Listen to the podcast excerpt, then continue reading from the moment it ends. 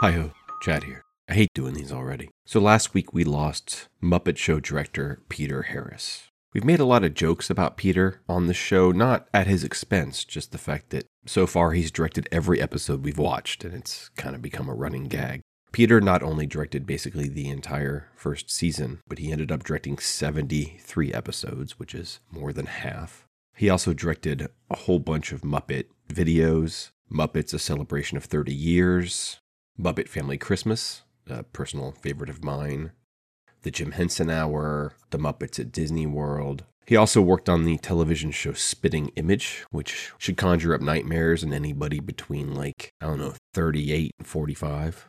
And it's a real shame to lose Peter now, when The Muppet Show has just hit Disney Plus, and when people are out there enjoying when millions of people are out there enjoying probably his greatest work in a way they haven't in decades. So it's a, it's a real shame. So rest in peace, Mr. Harris. Thank you very much for everything you did. Now stay tuned for this episode with guest stars Bruce Forsyth and Sandy Duncan. Both episodes, of course, directed by Peter Harris. Oh, there you are, old frog friend. What? Would you lend me a fiver till payday? Fozzie, you already owe me five. Oh, please, please. I know it, but I gotta pay my rider, the legendary Gags Beasley. The legendary Gags comes pretty cheap, doesn't he?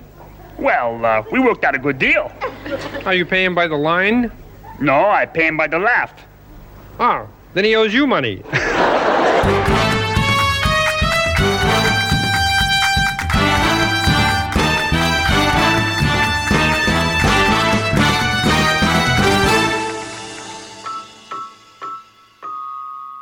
Hi ho, and welcome once again to a feat of lunatic daring, the most sensational, inspirational, celebrational, Muppetational podcast about Jim Henson and the Muppets. My name is Chad. I'm here with my co-host Nick Jackson. Nick, we're halfway through.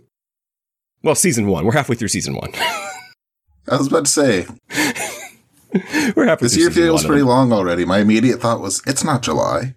No, no, we're half, we're ha- we are we are halfway through the first season of the Muppet Show. Um, actually, we were halfway as of last week. Um, so we're already in the back half. It's flying along, but it's it's been super cool. How are you doing? Uh, I'm glad it's Friday. it's sleep is going to be nice. Got the inauguration coming up. People listening to this when it comes out in the future can either laugh at us for being uh, hopeful for the inauguration, or you know, or whatever. We'll see what happens. Only a few more sleeps till Biden.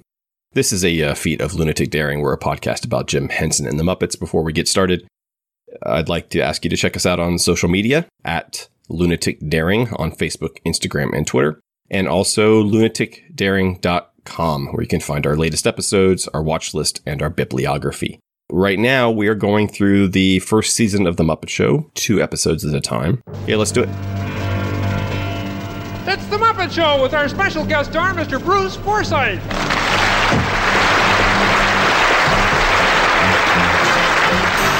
Episode 113 Bruce Forsyth. Shot late July, early August 1976, aired in December in the US of that year, and then January of 77 in the UK. Hold on to your butt. It was written by Burns, Henson, Juhl, and London. I know. I don't like change. It was directed by Peter Harris. Sir Bruce Joseph Forsyth Johnson. Yes, Forsyth Johnson, hyphenate. Very, very English. Was born February 22nd, 1928 in North London. He made his first television appearance at the age of 11, singing and dancing on a BBC talent show called Come and Be Televised. At 14, he started giving live performances in a song, dance, and accordion act called Boy Bruce the Mighty Atom. Uh, I have not been able to find any recordings of that. He spent a lot of time traveling the UK after that, taking theater jobs where he could get them, and sometimes worked at circuses where he actually developed apparently a very good strongman act. He became renowned as like a strongman at circuses. I don't know how that happens, but that's what it says. In 1958, he landed a gig hosting a weekly variety show called Sunday Night at the London Palladium, which was produced by, and this is the important part, by Lou Grade's company, ATV. Hmm. Somewhere in there, he played the role of Swinburne in the 1971 Disney live action classic Bedknobs and Broomsticks, which I, I know that movie, but I have not seen it. Um, I I think it's on Disney Plus, though, if you want to check it out. Editor's note, it is. After that, he hosted like a million game shows. Uh, there was the Generation Game from 71 to 77, for which he also wrote and performed the theme song.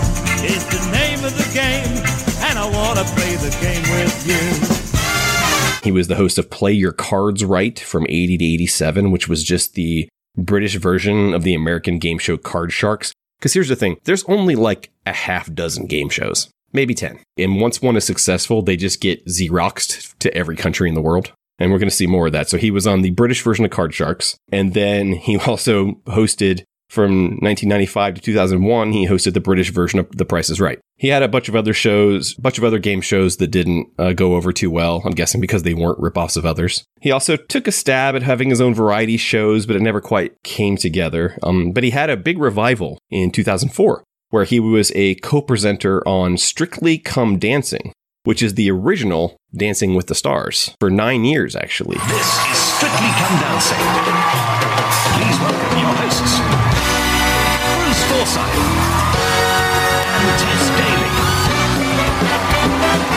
Again, there's no new ideas. He was appointed Officer of the Order of the British Empire in 1998, received a Royal Television Society Lifetime Achievement Award in 2009, was knighted by Queen Elizabeth in 2011, and he lit the Olympic flame for the 2012 Games in London. He died in Surrey in 2017 at the age of 89. Now, he was loved by millions, well respected, even had a, a little recording career. And in 2013, Guinness World Records had him down as the man with the longest career in television. He was in television for over 70 years. But in reading about him, I couldn't find anything to hold on to. No cultural touchstone to say, aha, that guy. He was just a strictly British celebrity, a British television star.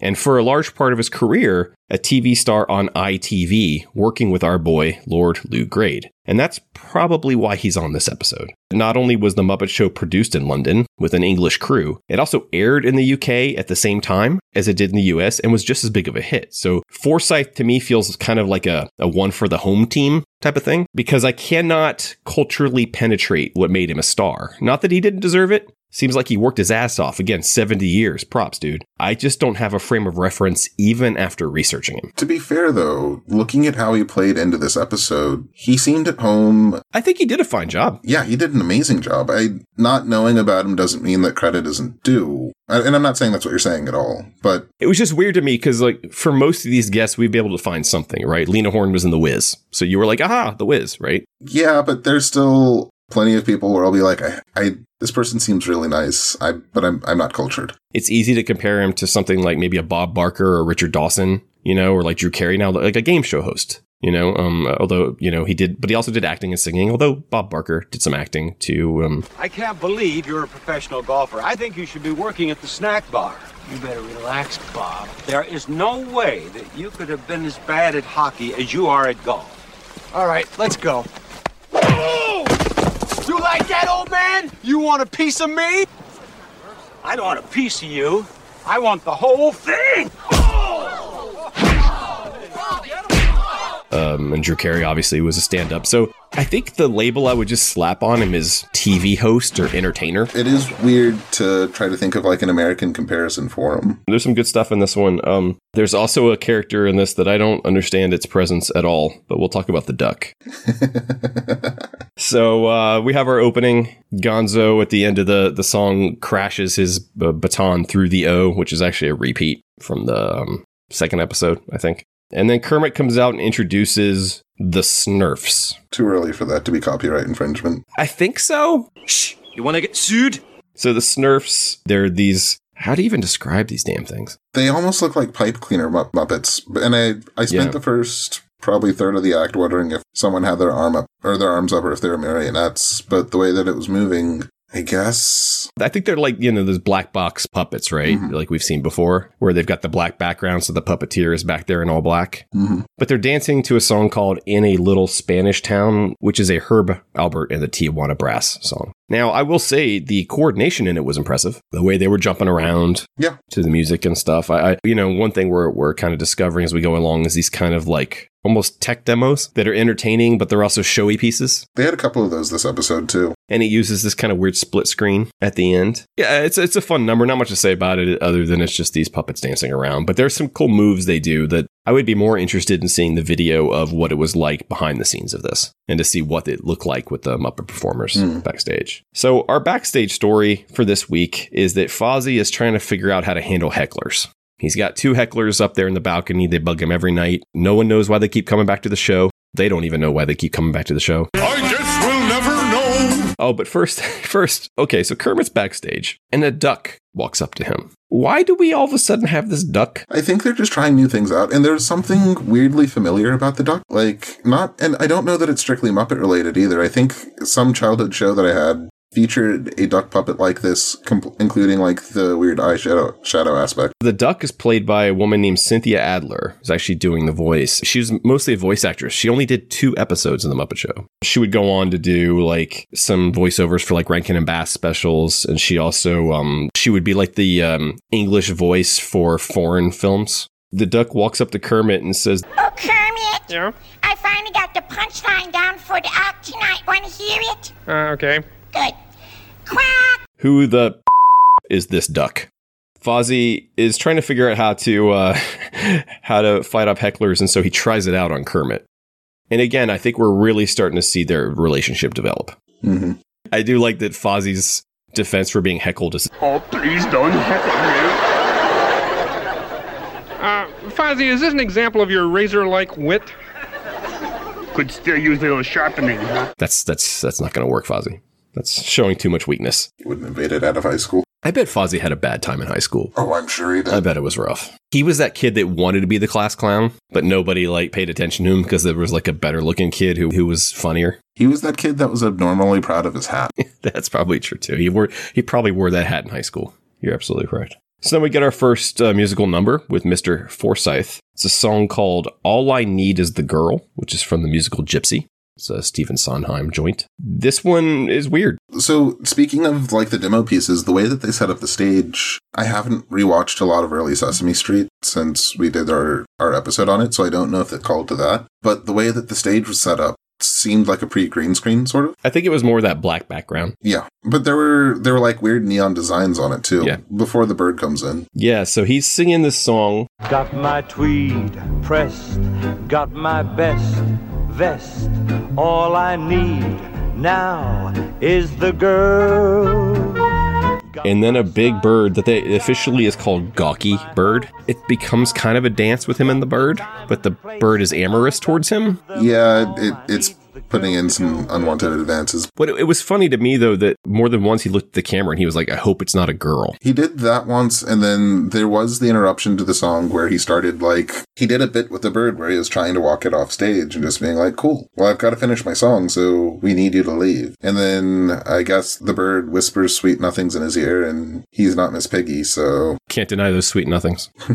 it's a cool bit of uh, puppetry. I'm guessing it's a couple people doing it. Doesn't doesn't seem like a, a one person job. At the end, he starts screaming out, asking for help from Mr. Hitchcock. Nice little birds reference there. I think we're in real trouble.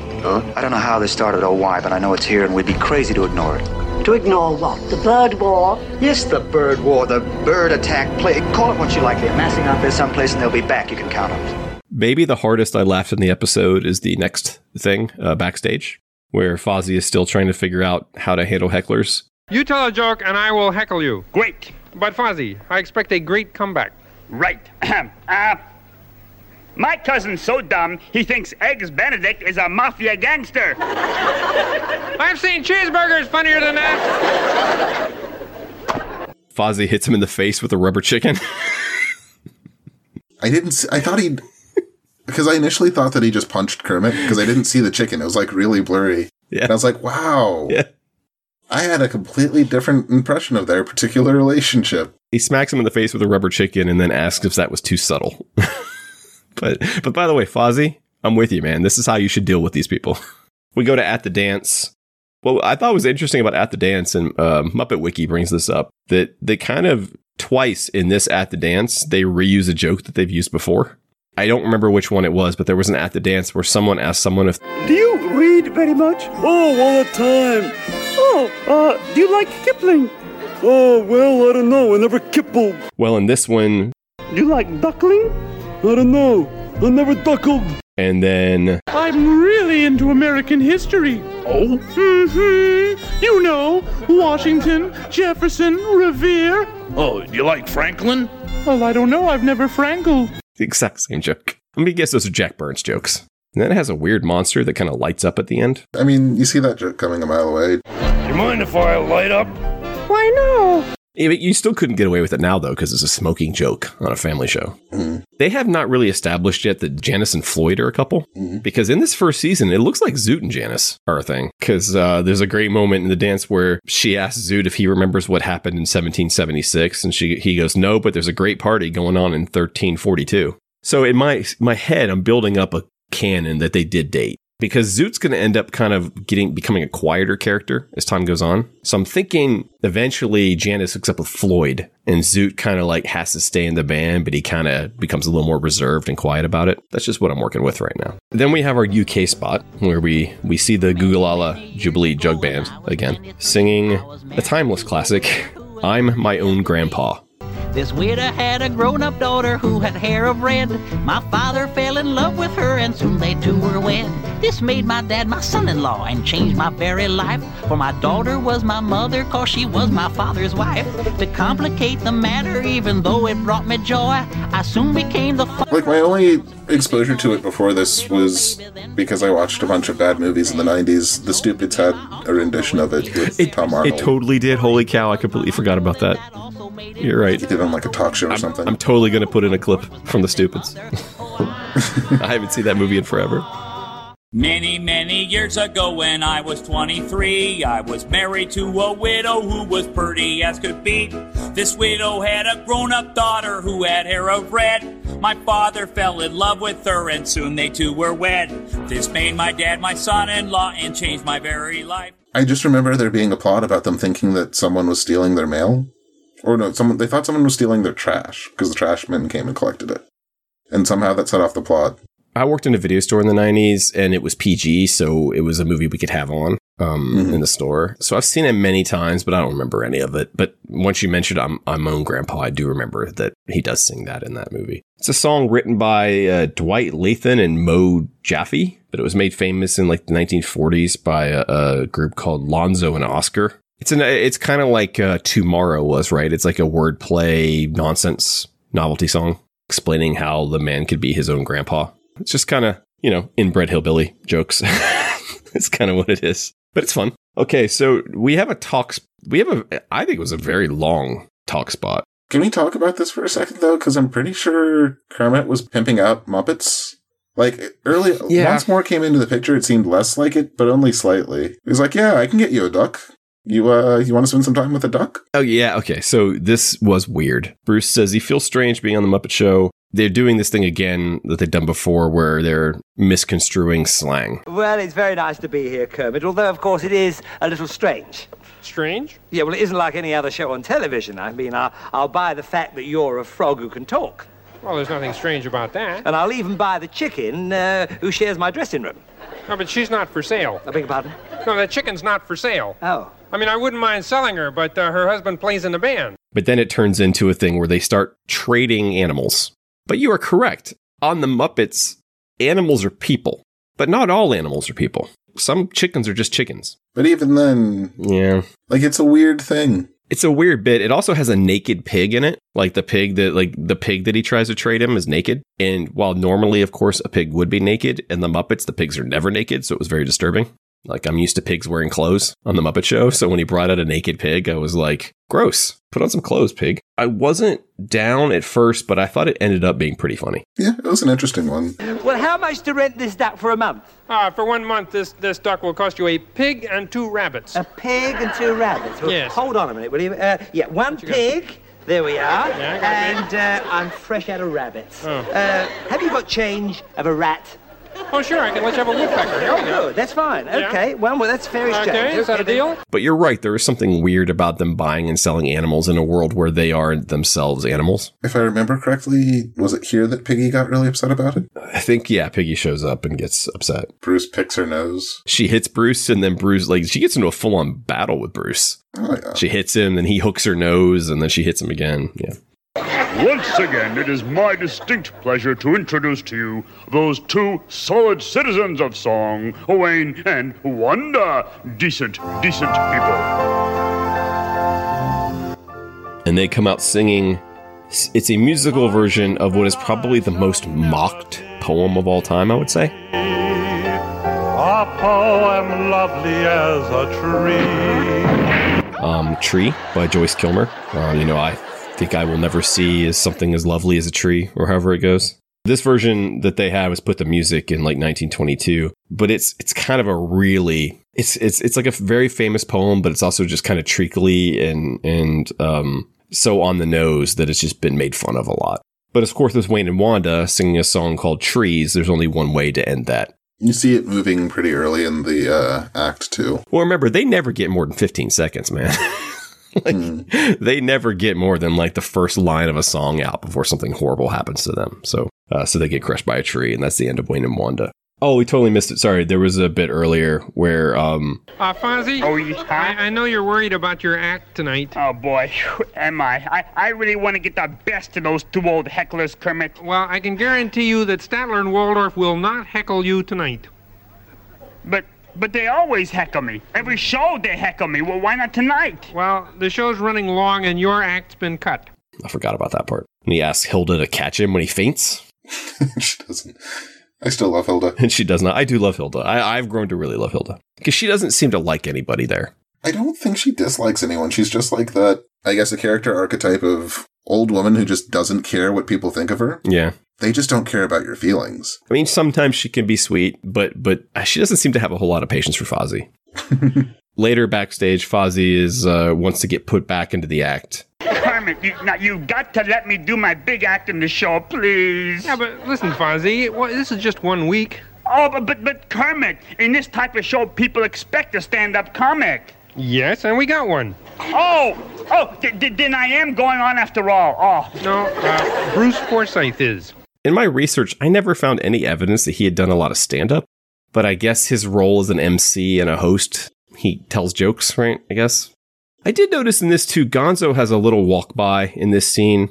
I guess I never realized how little, how, let's say, tertiary of a character Gonzo is in this first season. They don't seem to know what to do with him because anytime we've seen him, I guess you can argue this for for both Gonzo and Fozzie, but they're mostly there to do one thing apiece. Fozzie's branched out a little bit to do other things, but generally. But he's in every episode, though. He is. He's front and center. They're specifically to do stand up, and Gonzo's there specifically to do the experimental art thing when he does. Fozzie just gets a lot more backstage stuff though at this time at this point because mm-hmm. he he's officially Kermit's sidekick. Obviously, Gonzo's going to go on to become a much bigger part of the show and the Muppets. Dave Goelz is a pretty new puppeteer at this point as well. Goelz doesn't even want to be doing it. Dave Goelz would rather be back in the Muppet Workshop making puppets.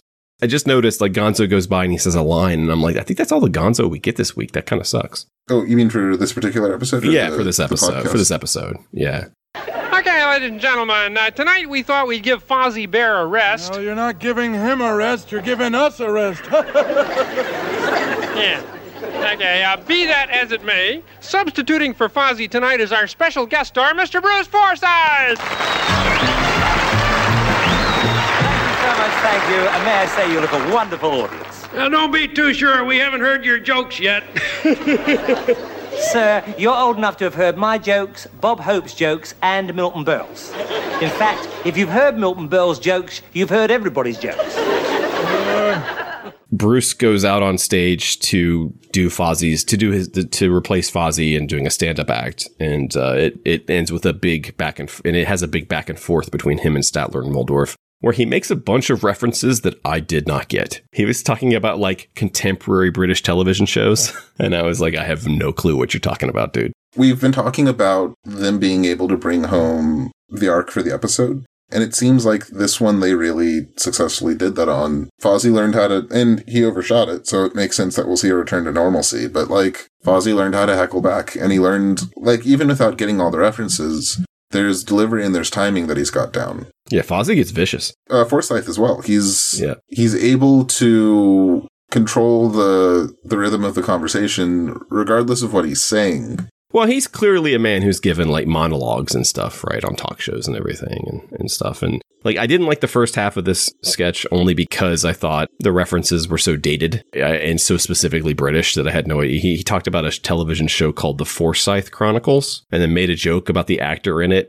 playing him, which I, I was like, was there a show? I'm assuming there was a show called it just it just editor's note. So the Forsyte Saga was a three book series of novels started in 1922 by John Galsworthy about this like upper class family. In 1967, the BBC did air something called the Forsyte Saga and a sequel, but I found no indication of anything called the Forsyth Chronicles. So my guess is Bruce just got it wrong in that he meant the Forsyte Saga. But he, he lays into uh, Statler and Waldorf pretty well. Like I said, almost goes overboard. But Hey, is that a suit you're wearing? It's a nice one, yeah, but won't your wife notice the hole in the living room rug? That's good. Now you're rolling. Go in for the kill. Oh, Go in for the kill. Hey, that's some nose you got there, Buster. Why don't you rent yourself out as an anteater? I like it. Oh yeah! Oh yeah! Oh yeah! Oh yeah! Wobble your head. Quit wobbling your head. You call that a head? I seen better heads on cabbages. You don't want to lose your audience. But he doesn't really learn because um, he, he's going to forget this lesson It's a weird case of it making sense that he would forget the lesson. because he goes too far. Well, yeah, he goes too far and he doesn't really learn it, if that makes sense. Like he's he picks up a trick to fixate on and then he he hammers that home until it's too much. But Yeah, that's fair. And so then the two of them sing a song called Side by Side. We ain't got a barrel of money. Maybe we're ragged and finding, but we travel along. Written in 1927, it was kind of made popular in 1953 by a woman named Kay Starr sang it, but it's been covered by like Gene Krupa, Pat Boone, Ray Charles, Patsy Cline. Side by side. Actually, um, Bruce Willis and Danny Aiello sing it in the uh, notorious 1990s uh, action comedy Hudson Hawk. Oh, we ain't got a barrel of money. We may be ragged and funny, but we'll travel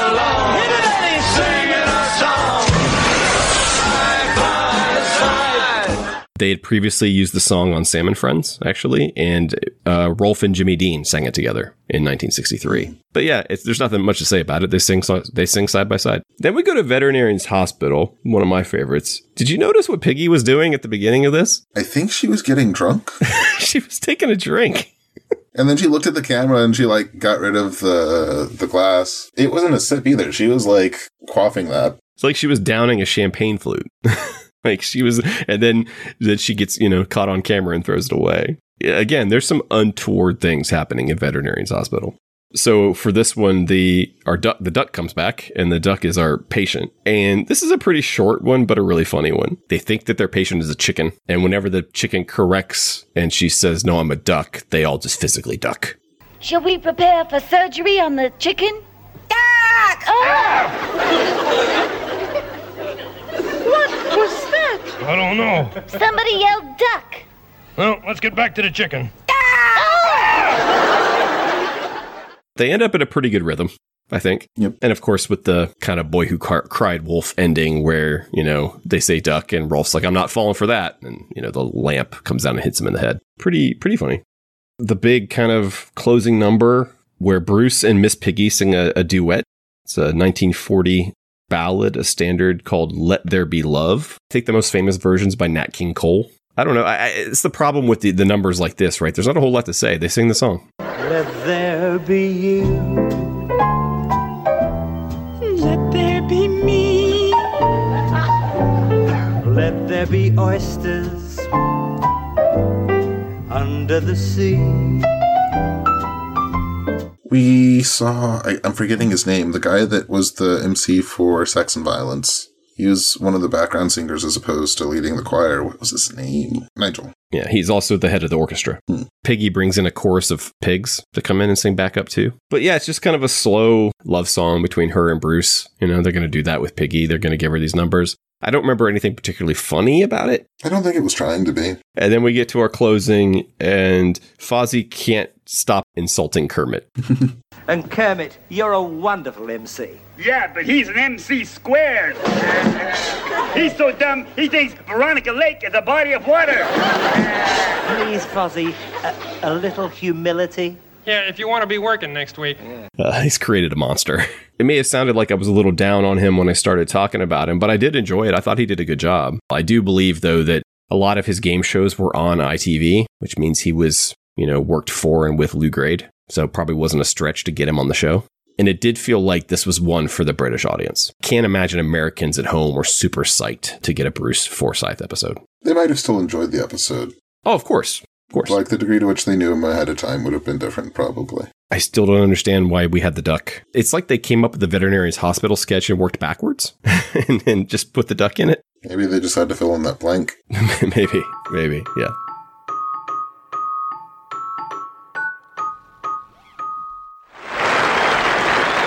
Thank you, thank you, thank you. Hi ho, I'm in a great mood tonight. And that's because our special guest star is a real good friend and a lovely lady, Miss Sandy Duncan. So, Nick, I'm of the belief that Sandy Duncan is one of the whitest women to ever live. Tell me about her. I mean, with that setup, um, what are the metrics for that scale?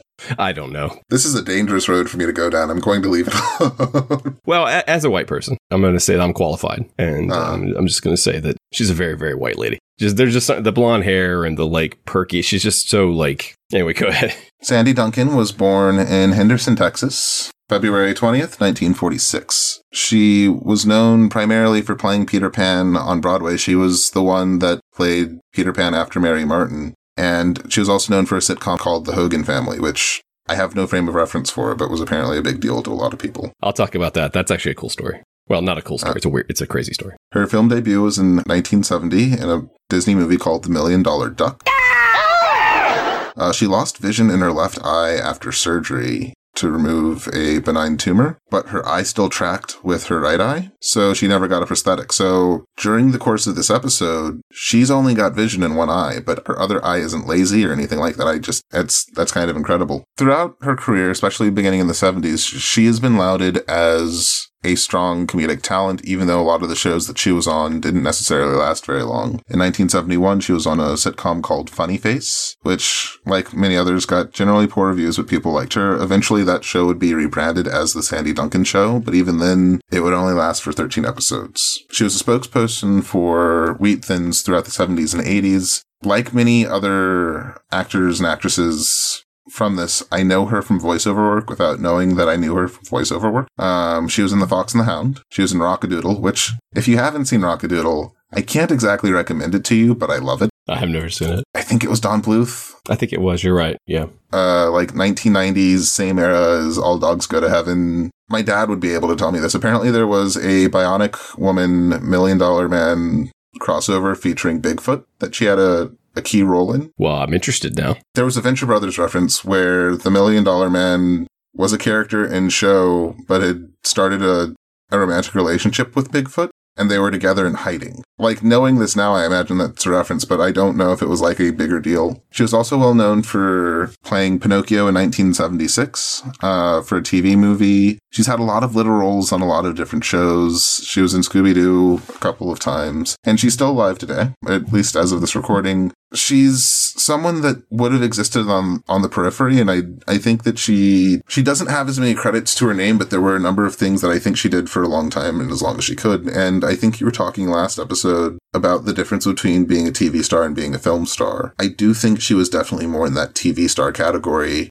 Absolutely. a lot of those old shows are things that are, unless they get remade or something, are not going to be brought forward. I have three frame of references for Sandy Duncan. One, I knew she played Peter Pan. Can you really fly? I'll teach you. How lovely to fly. I'll teach you how to jump on the wind's back, and away we'll go. Wendy, when you're sleeping in your silly bed, you might be flying about with me, saying funny things to the stars. How do you do it? Know. You just think lovely, wonderful thoughts and Two, uh, Wheat Thins commercials. I, I do remember her from those. And then the Hogan family. So Valerie Harper, who was a comedian and an actress, she was on on the Mary Tyler Moore show. She had a show called Valerie in the 1980s. It was her and her family. Actually, Jason Bateman was the oldest son on it. Due to contract disputes, Valerie Harper ended up leaving Valerie. And the producers then decided to go on without her. At first, they called it Valerie's Family, and they brought in Sandy Duncan to play the aunt. And they killed off Valerie's character in between seasons. And now Sandy Duncan comes and plays the perky kind of aunt. I think he played, she was playing like the um the dad's sister. And so Valerie ended up suing them. So they changed it from Valerie's Family to the Hogan Family. And I think it was the Hogans for a while. And listen, it didn't last long as the Hogan Family. So they changed names like four times in like two years. That's how I know Sandy Duncan. That and selling me wheat thins. Episode 114, produced early August 1976, aired in uh, October in the US and November in the UK. Same writers, same directors. I'll let you know when that changes. the filmmaker in me wants to like give credit every episode to who wrote and directed it, you know? But eventually it's like, okay, you know. So this one starts off with a bang. Did somebody say bang? Uh, no. We haven't seen him in a few episodes. It, it's overdue. Yeah, we get some crazy Harry, a lot of uh, early Jim Henson vibe in this opening. Lots of explosions. Is this the first time that Kermit's flown into the box? I've always wondered what the show looked like from up here. In any event, let's start off the show with a musical number that was staged by our own Gopher Scooter. It could be a bomb, but uh, Did somebody say bomb?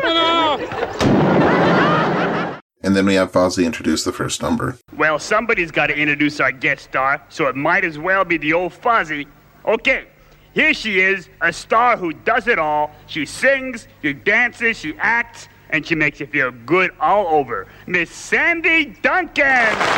So then we get the opening number, which I think is awesome. Yeah, I loved it. It reminded me a lot of After Hours. Well, so A Nice Boy Like Me is a 1975 Barry Manilow song. So for this number, they flipped the gender. So the song is actually A Nice Boy Like Me. And so in this, they did all the, they've just flipped all the pronouns. The cast in this one is nuts. You've got the Frenchman from Rita Moreno's uh, Apache Dance. All three of the mutations, I think, are in it. Mm-hmm. Sweetums, a lot of nightmare fuel, actually, now that I think about it. You've got the Vulture Frackles, Beautiful Day Monster, the Electric Mayhem is in it. It's a huge bit. It did remind me a little bit the Rita Moreno one. I didn't get that vibe from it, but I think it's just because I had other associations come in more quickly. Of the things that we've seen so far, this bit has probably felt the least 70s to me. Okay, I can see that. Like, it, it definitely feels something mid to late 80s. Yeah, sh- she's just in a bar, and because the song is about being a, a the Barry Manilow song is just about being you know, what's a nice guy like me doing at this bar that doesn't close, you know, the,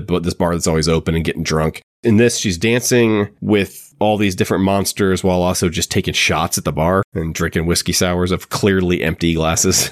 um, but that's okay. Uh, and she's get, kind of getting tossed around the bar a little bit. Kind of, but also she's basically animal for this bit. She's kind of game for anything that's happening. Do you think this is kind of playing with her good girl image a little bit too? They're kind of taking a stab at that a little bit. I haven't seen enough of her work outside of this. Lost in the crowd, alone, and thinking my third. She's kind of in the same category as Doris Day, where she's just a what, like if you would point to like a squeaky clean kind of image back then, it would be Sandy Duncan. Almost satirically squeaky clean. Hmm. So maybe they're taking a jab at that. I mean, that seems likely. She seems like she's she's pretty well committed to the bit. I think this is pre Manic Pixie Dream Girl. Won't you tell me what's a nice girl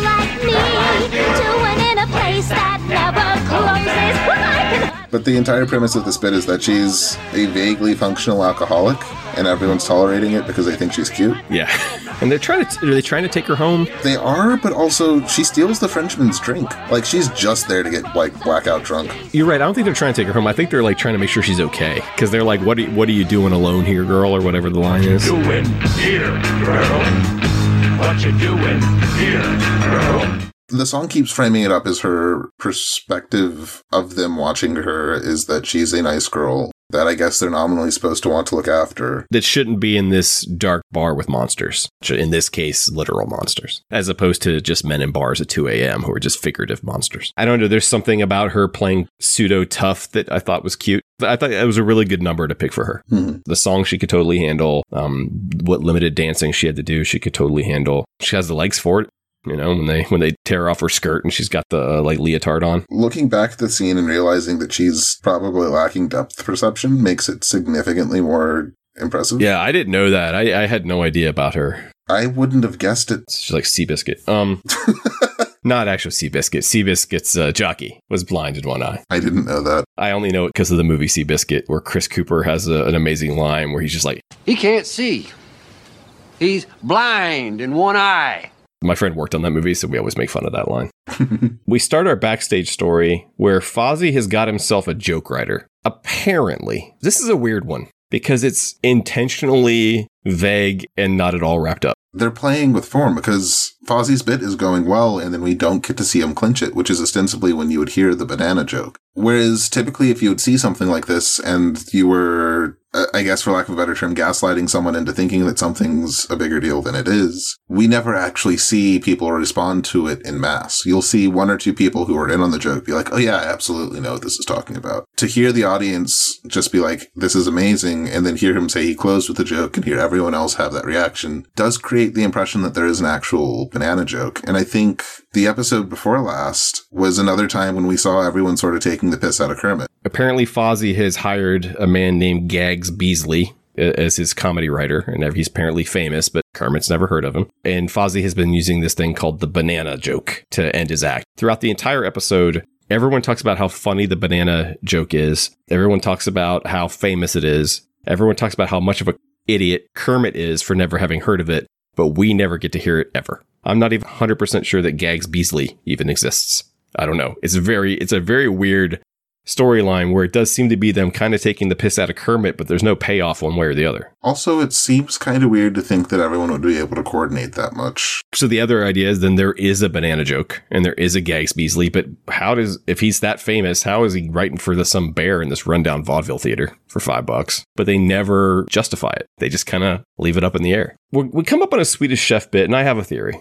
We've seen a few Swedish chef bits now. Do you think he just emigrated here because of the Second Amendment? Is the show set in America or is it set in England? I think it's set in America. There's no, I mean, they don't have British accents or anything, most of the puppets. So I always Fair. assume it was set in America, but the chef loves himself some guns. It's true. I don't know. Like, I get, I also get the feeling that if, even if he was still in Sweden, he'd probably still be packing. I, I think this is a very famous Swedish chef bit, actually, where he um, takes biscuits or cookies or whatever they are, tosses them up in the air and shoots at him. And again, just like he had a blunderbuss before, this is like a flintlock pistol he's hmm. using. And he shoots holes in them and they hmm. come back hmm? down. And uh, It's very good. It's very good. It's very, it's very good. It's very good. Donut. that's how he makes donuts. This was just not the first time I've seen him wielding a firearm, and I don't think it'll be the last. Probably not by a long shot. To be fair, a lot of the stuff he would try to prepare does try to kill him. It may be completely reasonable to have a loaded weapon within reach at all times, considering the uh, things he does in the kitchen. He's had enough spaghetti try to strangle him. Fozzie has his monologue and he, he he delivers a couple like I don't think very funny jokes, but they're killing. And then um he started like you said, he starts to do the banana sketch, and then we cut to Kermit off stage listening or no, Hilda off stage listening to it. And so we never get to actually hear the banana sketch. And then it starts this ongoing gag of everyone's heard of the banana sketch but Kermit. Everyone's heard of Gags Beasley except for Kermit. But not only that, everyone thinks Kermit is a is a damn moron. Like they're real down on him. But even Gonzo does, though, and Gonzo is like the king of missing the cue. I think somebody's pulling my leg. Somebody is pulling my leg. It's a great gonzo. You never heard of the, the banana sketch? it's kind of as low as you can get as if Gonzo was giving you shit, you know? They call him the Mozart of comedy and all this stuff. And, and the fact that Kermit's never heard of him is like, it becomes a point of ridicule for the entire episode. So then we have At the Dance. It's kind of weird. The music's a little different in this one. It's like they kind of tangoed it up.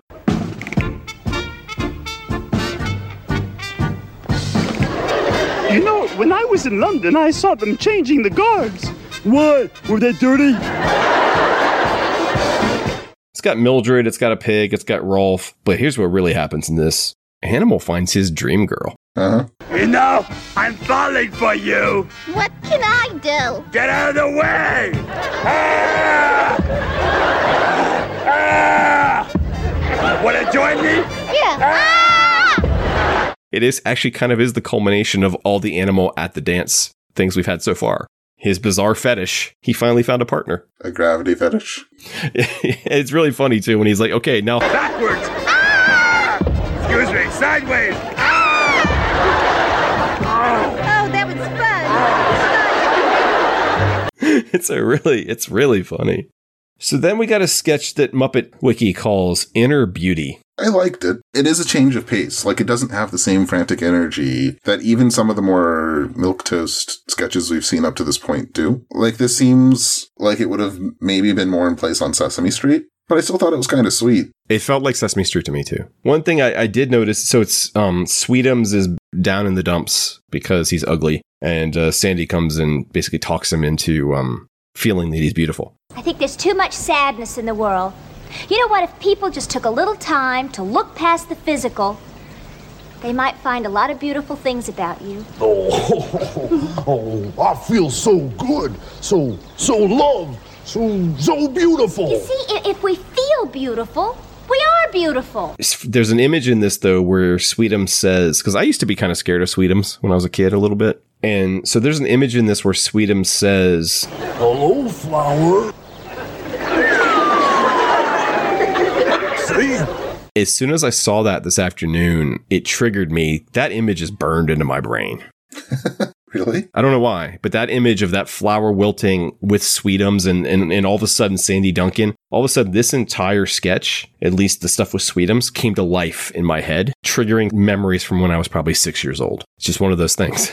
Early awareness triggers. Just I just remembered it. Like I remembered being almost remembered being a kid watching it. It does have a funny ending though. So the thing that I think I really appreciate about the ending is we've seen Sandy Duncan go from being very, very sweet and very supportive to being real, real presumptuous in like no time flat. So she is convinced Sweetums, who is a this ugly monster, that he is beautiful inside, and he has turned it around. And so she she she's walking. She's kind of she's kind of pleased with herself. You know, she's she's done her her white savior duty for the day, and she comes upon a beautiful day monster. Or actually, it's not even beautiful day monster. It's actually a monster called Behemoth. Sorry. She sits down and basically starts giving the same speech that she gave to Sweetums, but it's very clear that Behemoth does not think that they're ugly.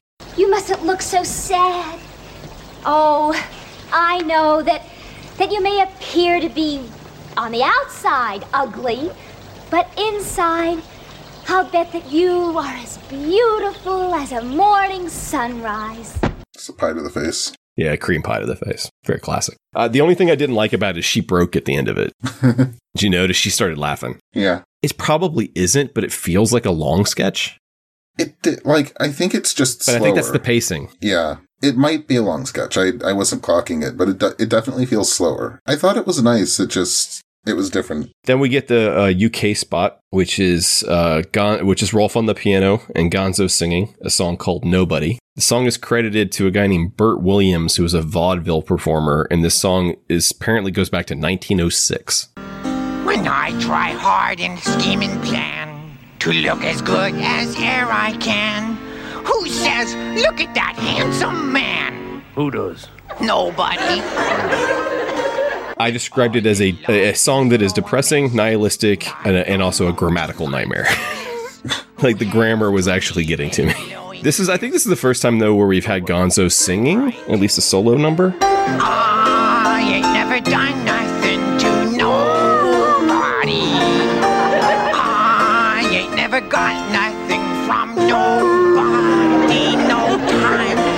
first time we've seen him do it.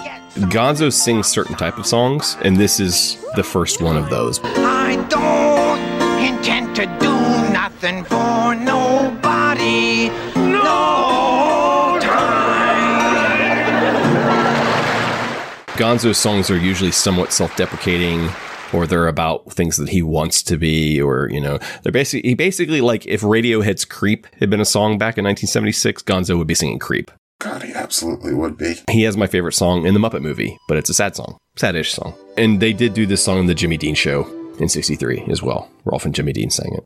Now, according to, and I found this on the Muppet, Wiki, but then I went and looked it up. According to the Muppet Show fan mag, uh, fan, uh, you know, they used to have a fan newsletter. If you were belonged in the fan club, you would get a newsletter every month. And there's a bunch of them available online. I've been going through. And according to that, this this next sketch, "Never Smile at a Crocodile," was the hardest thing they shot in the first season, I could see that. or took the longest amount of time. It was one of the bigger set pieces. This song is from. I just made that connection. Huh.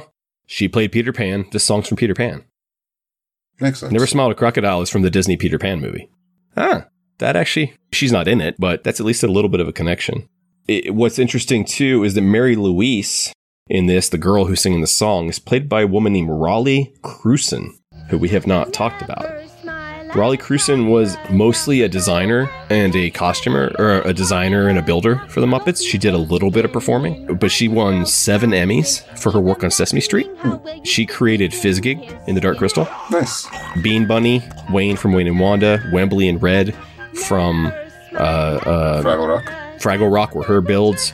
Uh, Zoe, Abby Cadabby on, on Sesame Street, and actually the current Elmo, um, Caroly Wilcox, who just passed away last week, actually. Caroly Wilcox created the original puppet. I think it was called like Big Red or Little Red that turned into Elmo, but it was uh, Rollie Krewson who gave Elmo kind of a, a remake in 1988 that's much closer to the current Elmo now. Her name hadn't really come up in any of my materials, and it looks like she actually sticks with Henson for a long time. So I just thought I'd, I'd bring her up, and we should probably look out for her name more often. Mm-hmm. She didn't do a lot of performing. This is one of the only. I think she was only. I think she only did like two or three appearances.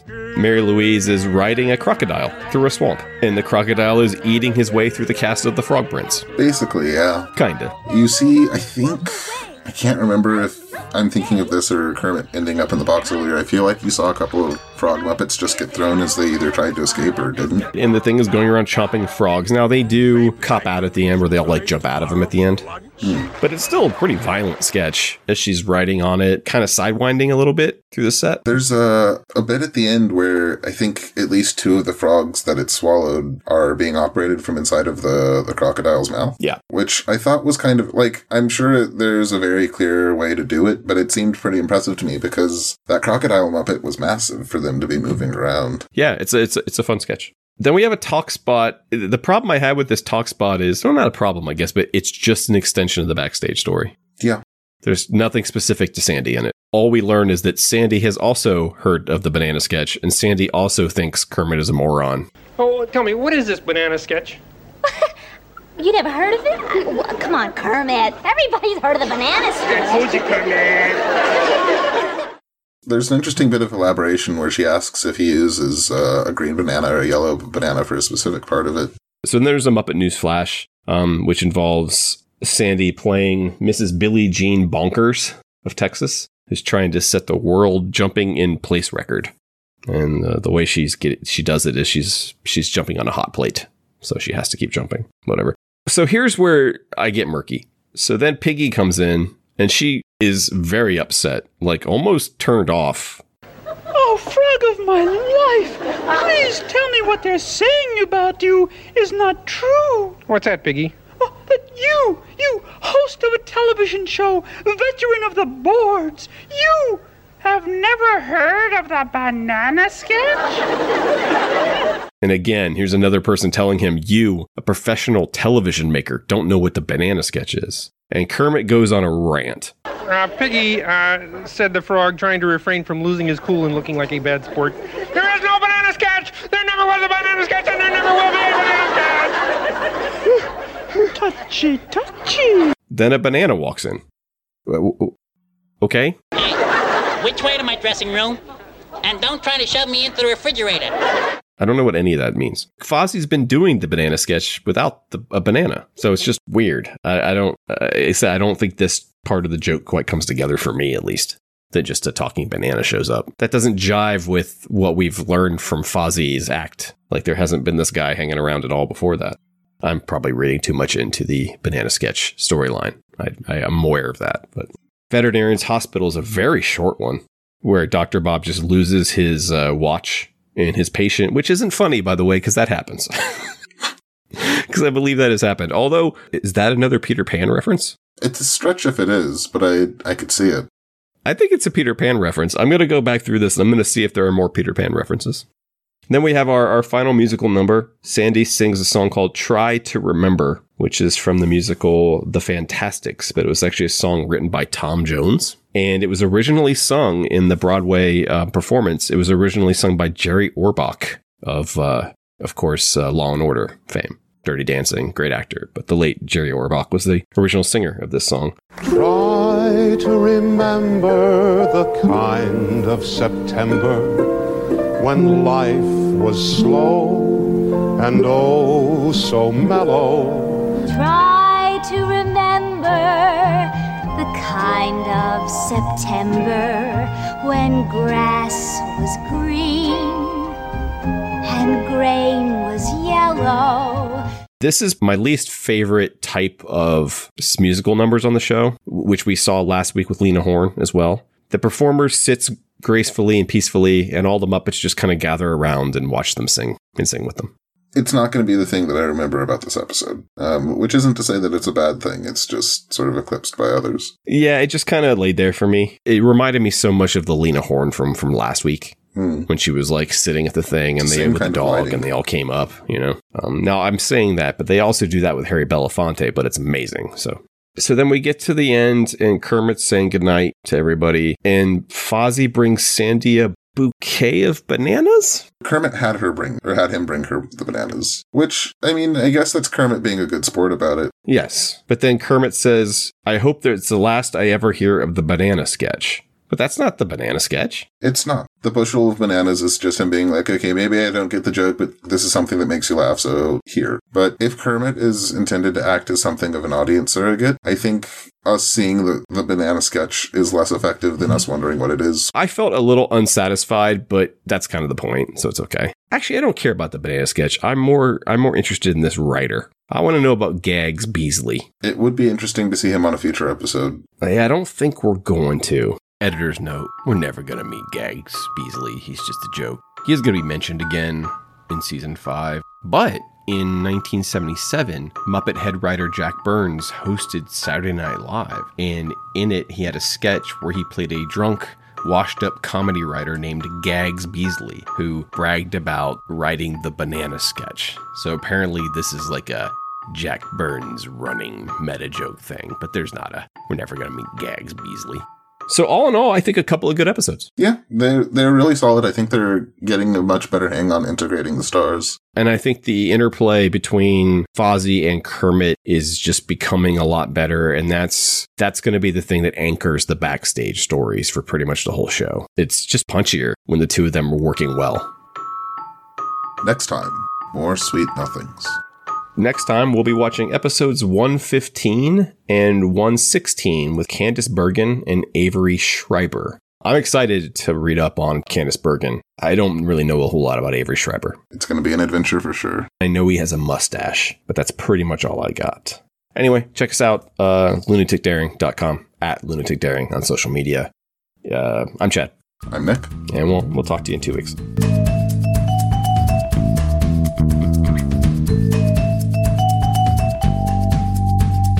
A Feat of Lunatic Daring is written and produced by Chad J. Shonk and hosted by Chad J. Shonk and Nicholas Jackson. Music by Seth Podowitz. And a proud production of Antithesis Audio. Hmm, well, how'd you like the show? Eh, maybe I'm getting soft, but I loved it. Have a banana.